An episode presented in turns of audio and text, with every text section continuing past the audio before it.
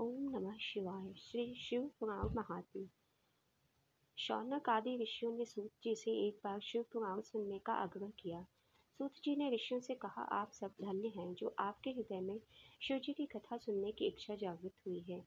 इस शास्त्र का वर्णन भगवान शिव ने अपने श्रीमुख से श्री सनत कुमार जी से किया था। इसलिए इसे श्री शिव पुराण भी कहते हैं। इसके पठन पाठन और श्रवण से कलयुगी मनुष्य का मन शुद्ध हो जाता है तथा शिव पद की प्राप्ति हो जाती है। जो फल दान एवं यज्ञों के करने से प्राप्त होता है, वही फल शिव पुराण के श्रोताओं को प्राप्त हो जाता है। इस ग्रंथ के साथ संहिताएँ हैं जो इस प्रकार हैं। विद्येश्वर रुद्र शत्रुति शतरुद्री कोटिरुद्री उमा संहिता, कैलाश संहिता, वायु संहिता। आत्मवेत्ता मनुष्य को इस पुराण का हमेशा अध्ययन करना चाहिए। चंचुला की कथा। वाशकल नाम का एक गाँव था जो समुद्र तट के पास स्थित था। उस ग्राम के निवासी स्त्री पुरुष सब दुष्ट प्रकृति एवं पाप बुद्धि के थे। मनुष्य पशुवृत्ति वाली स्त्रियाँ व्यभिचारिणी प्रकृति की थीं। उस गाँव में एक ब्राह्मण रहता था, जिसका नाम बिंदुक था। उसने अपनी कामातुरतावश रूपवती पत्नी चंचुला के होते हुए भी एक वैश्या के कोठे पर जाने लगा। इस कारण वह धीरे धीरे अपनी पत्नी से विमुख होता गया। कुछ समय तक तो चंचुला अपने काम के वेग को सहन कर करती रही, परंतु लंबे समय तक वह अपनी इंद्रियों पर नियंत्रण न रख सकी। वह एक जार से गति करने लगी। एक दिन बिंदुक ने अपनी पत्नी चंचुला को परपुरुष के साथ रमन करते हुए पकड़ लिया। वह क्रोध में भर गया। जार पुरुष तो डरकर भाग गया, परंतु बिंदुक अपनी पत्नी चंचुला की मुक्को से पिटाई करने लगा। चंचुला अपने पति से बोली कि, जब आप मुझे छोड़कर वैश्यागमन करते हो तो मुझे कितना दुख होता है, कभी इस, आपने इसका अनुमान लगाया है? मैं अपनी काम वासना को लंबे समय तक किस प्रकार दबाए रख सकती हूँ। पत्नी की बात सुनकर तो बुद्धि बिंदुक ने कहा, प्रिय, तुम ठीक कहती हो।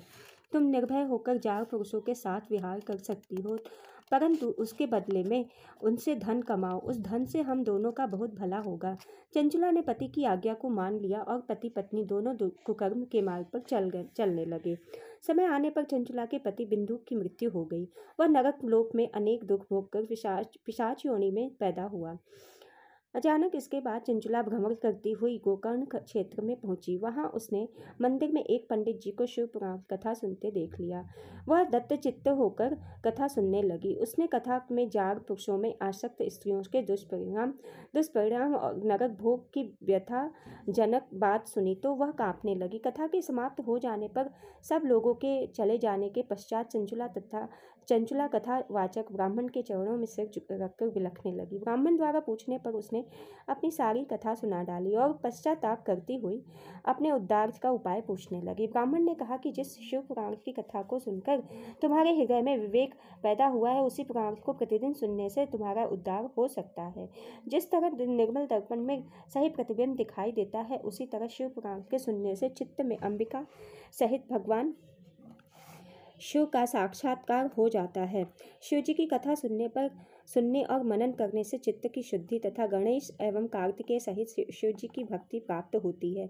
शिव जी का भक्त उनकी कृपा से देव दुर्लभ मुक्ति प्राप्त कर लेता है। इसलिए, हे चंचुला, तुम्हारे कल्याण का एकमात्र उपाय शिव पुराण ही का श्रवण करना ही है। ब्राह्मण की बात सुनकर चंचुला उस, उनसे ही शिव कथा सुन को सुनाने का अनुरोध करने लगी। ब्राह्मण ने उसकी प्रार्थना को स्वीकार कर लिया। चंचला की, चंचला ने पंडित द्वारा बताई विधि से स्नान किया। जटा वलकल वस्त्र धारण करके शरीर पर भस्म लगाकर रुद्राक्ष की माला पहनकर एवं जितेंद्रिय होकर शिव पुराण को सुनने लगे। इस प्रकार शिव जी के ध्यान में मग्न हो रहकर चंचुला समय आने पर शरीर का त्याग किया और शिवलोक पर पहुंचकर उमा सहित संग भगवान शंकर के साक्षात दर्शन किए। उसकी श्रद्धा भक्ति को देखकर पार्वती ने उसे सदैव के लिए अपना सामिप्य प्रदान कर दिया। शौनक जी ने सूत जी से प्रार्थना की कि चंचुला का आगे का वृत्तांत बताने की कृपा करे। सूत जी ने कहा, हे मुनिश्रेष्ठ, चंचुला ने अपनी निश्चल भक्ति द्वारा भगवती पार्वती का सानिध्य प्राप्त कर लिया है। एक दिन चंचुला ने भगवती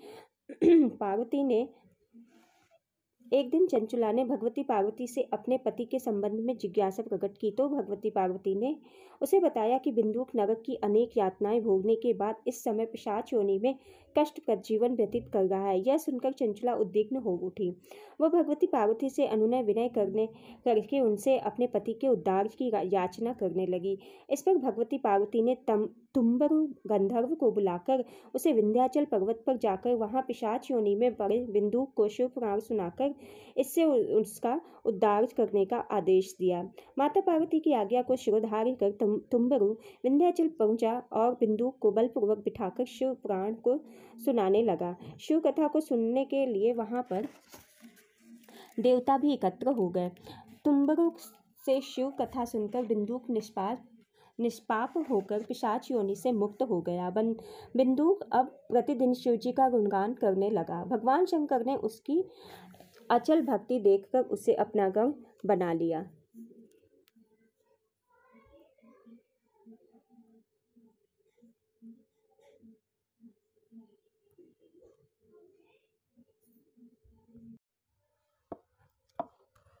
पापी देवराज की मुक्ति कथा। सूत जी बोले, हे ऋषियों, जो व्यक्ति दुराचारी, पापी, विलासी एवं दुष्ट होते हैं, वे भी देवराज की मुक्ति कथा के द्वारा पवित्र हो जाते हैं। लालची, मिथ्याभाषी माता पिता को दुख देने वाले, दम्भी, पाखंडी, क्रूरात्मा देव द्वेषी, पतित, हिंसक और निर्दयी पुरुष भी कलयुगी में इसके द्वारा पवित्र हो जाएँगे। इस प्रसंग में मैं आपको एक प्राचीन इतिहास सुनाता हूँ, जिसके सुनने से सभी पापों का नाश हो जाता है। किरात नगर में एक ब्राह्मण रहता था, जो बहुत दुराचारी और दरिद्री था। वह धर्म और वेदों से विमुख था। वह इतना गिरा हुआ था कि स्नान भी नहीं करता था। उसने अधर्म से बहुत सा धन एकत्र कर लिया था। वह एक बार एक तालाब में नहाने के लिए गया। उसी समय वहाँ एक वैश्या भी आ आई, जिसका नाम शोभावती था। वह उस वैश्या को देखकर उसकी ओर आकर्षित हुआ। वह वैश्या भी उसे देखकर परम प्रसन्न हुई। वे दोनों चिरकाल तक विहार करते रहे। ब्राह्मण के माता पिता ने बार बार उसे समझाया, परंतु अपने, परंतु उसने अपने माता पिता की बातों पर ध्यान नहीं दिया। उस अधम ब्राह्मण ने एक दिन ईर्षावश रात्रि ने रात्रि में अपने माता पिता व पत्नी का वध कर दिया और उनकी समस्त संपत्ति वेश्या को दे दी। दैव योग से एक दिन वह प्रतिष्ठापुर में आया। उसने वहाँ एक शिव मंदिर देखा, जिसमें अनेक साधु महात्मा एकत्रित थे। वह ब्राह्मण अचानक वहाँ बीमार हो गया। बीमारी की अवस्था में उसने एक ब्राह्मण के मुख से शिव जी की परम पवित्र कथा सुनी। देवराज नामक वह ब्राह्मण एक मास के बाद मर चुका था। यमदूत उसे यमपुरी ले गए। उसी क्षण शिवलोकी से शिव शिव जी के दूत रुद्राक्ष धारण किए, त्रिशूल लेकर यमलोक में आ पहुँचे। उन्होंने देवराज ब्राह्मण को यमदूती, यमदूतों से छुड़ाकर विमान पर सवार होकर कैलाश को चल दिए। यमपुरी में कोलाहल मच गया। शोर को सुनकर यमराज स्वयं पधारे और शिवजी के चार दूतों को देखकर उनकी पूजा की। धर्मराज अपने ज्ञान चक्षु द्वारा सब कुछ जान गए थे। शिव शिव जी के दूतों ने ब्राह्मणों को, ब्राह्मण को ले जाकर दया के सागर शिव जी के सन्मुख उपस्थित किया। हे मुनिवरों शिव जी की यह कथा परम पवित्र है, जिसके श्रवण मात्र से महापापी ब्राह्मण देवराज भी मुक्ति पा गया। इस प्रकार शिव पुराण की कथा को विधि पूर्वक सुनने से अमर फल की प्राप्ति होती है।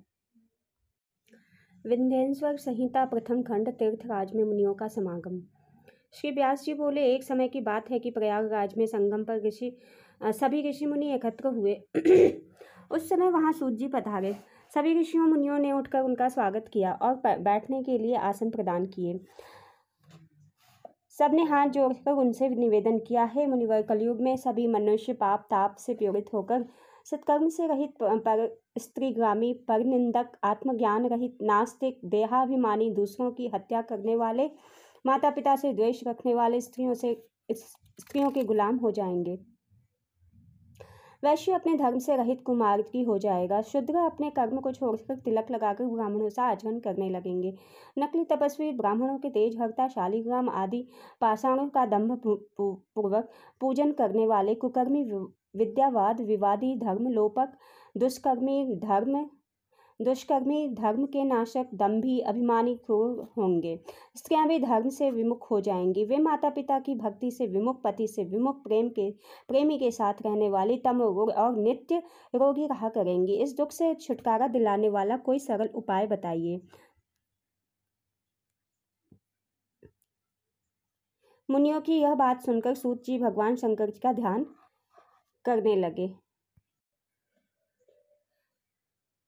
Shiv Mahapuran has total 11 episodes and each episode has more than 20 sections in details